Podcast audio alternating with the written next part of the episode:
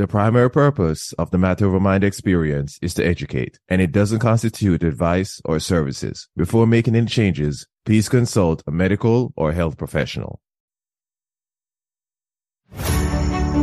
Nutrition, gut health, mental health, hormones, and so much more. These all play roles in sustainable weight management.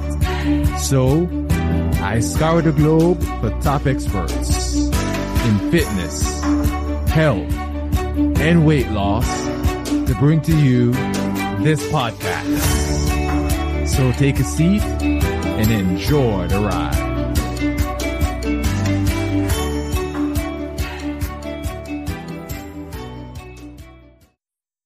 Welcome to another weekend short of the Matter Over Mind experience.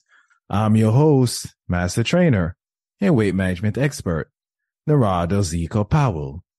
This weekend, let's quickly discuss how meal timing impacts her sleep. And of course, I won't leave you hanging. I'm going to give you some basic tips to follow to help you to improve your sleep quality.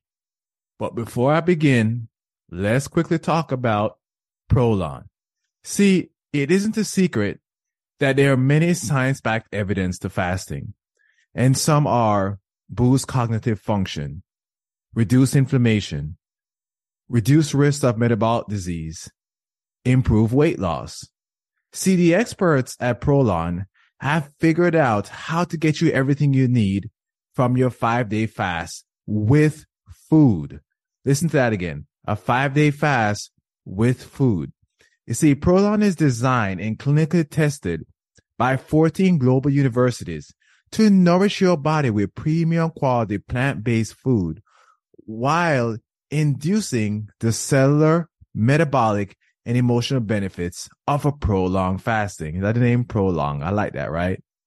So visit prolong.com and use code Zeco Health to get 15, 15% off their five day fasting kits. And I'll also make sure that the the link prolong.com is in the description of the episode as well. And of course, again, the, the discount code Zeco Health to get you a 15% discount. And with that being said, let's talk about sleeping. I think this is actually the perfect episode to kind of tie the Prolon into it because we're going to talk about fasting as well. Because the timing your food is tied into your fasting. See, if you fast properly, you will time your fast well and you can improve your sleep quality. So let me explain. See, in my short on fasting, I explain that you should count your hours you sleep in your fasting window. See, the big time or the big thing that we miss is that we eat late dinners and eat later in the next morning and we're thinking, oh, we're getting cellular autophagy. Well, this can be counterproductive for your health. See, no matter how long you fast, I recommend that most people eat their last meal two to three hours, more closer to two to three hours, I should say, before bed. See, we have enough evidence that explains that eating too close to bed interferes with sleep quality. See, one of the reasons is that when you eat, it raises your core body temperature, which leads to poor sleep quality. So play with the timing and figure out what works best for you.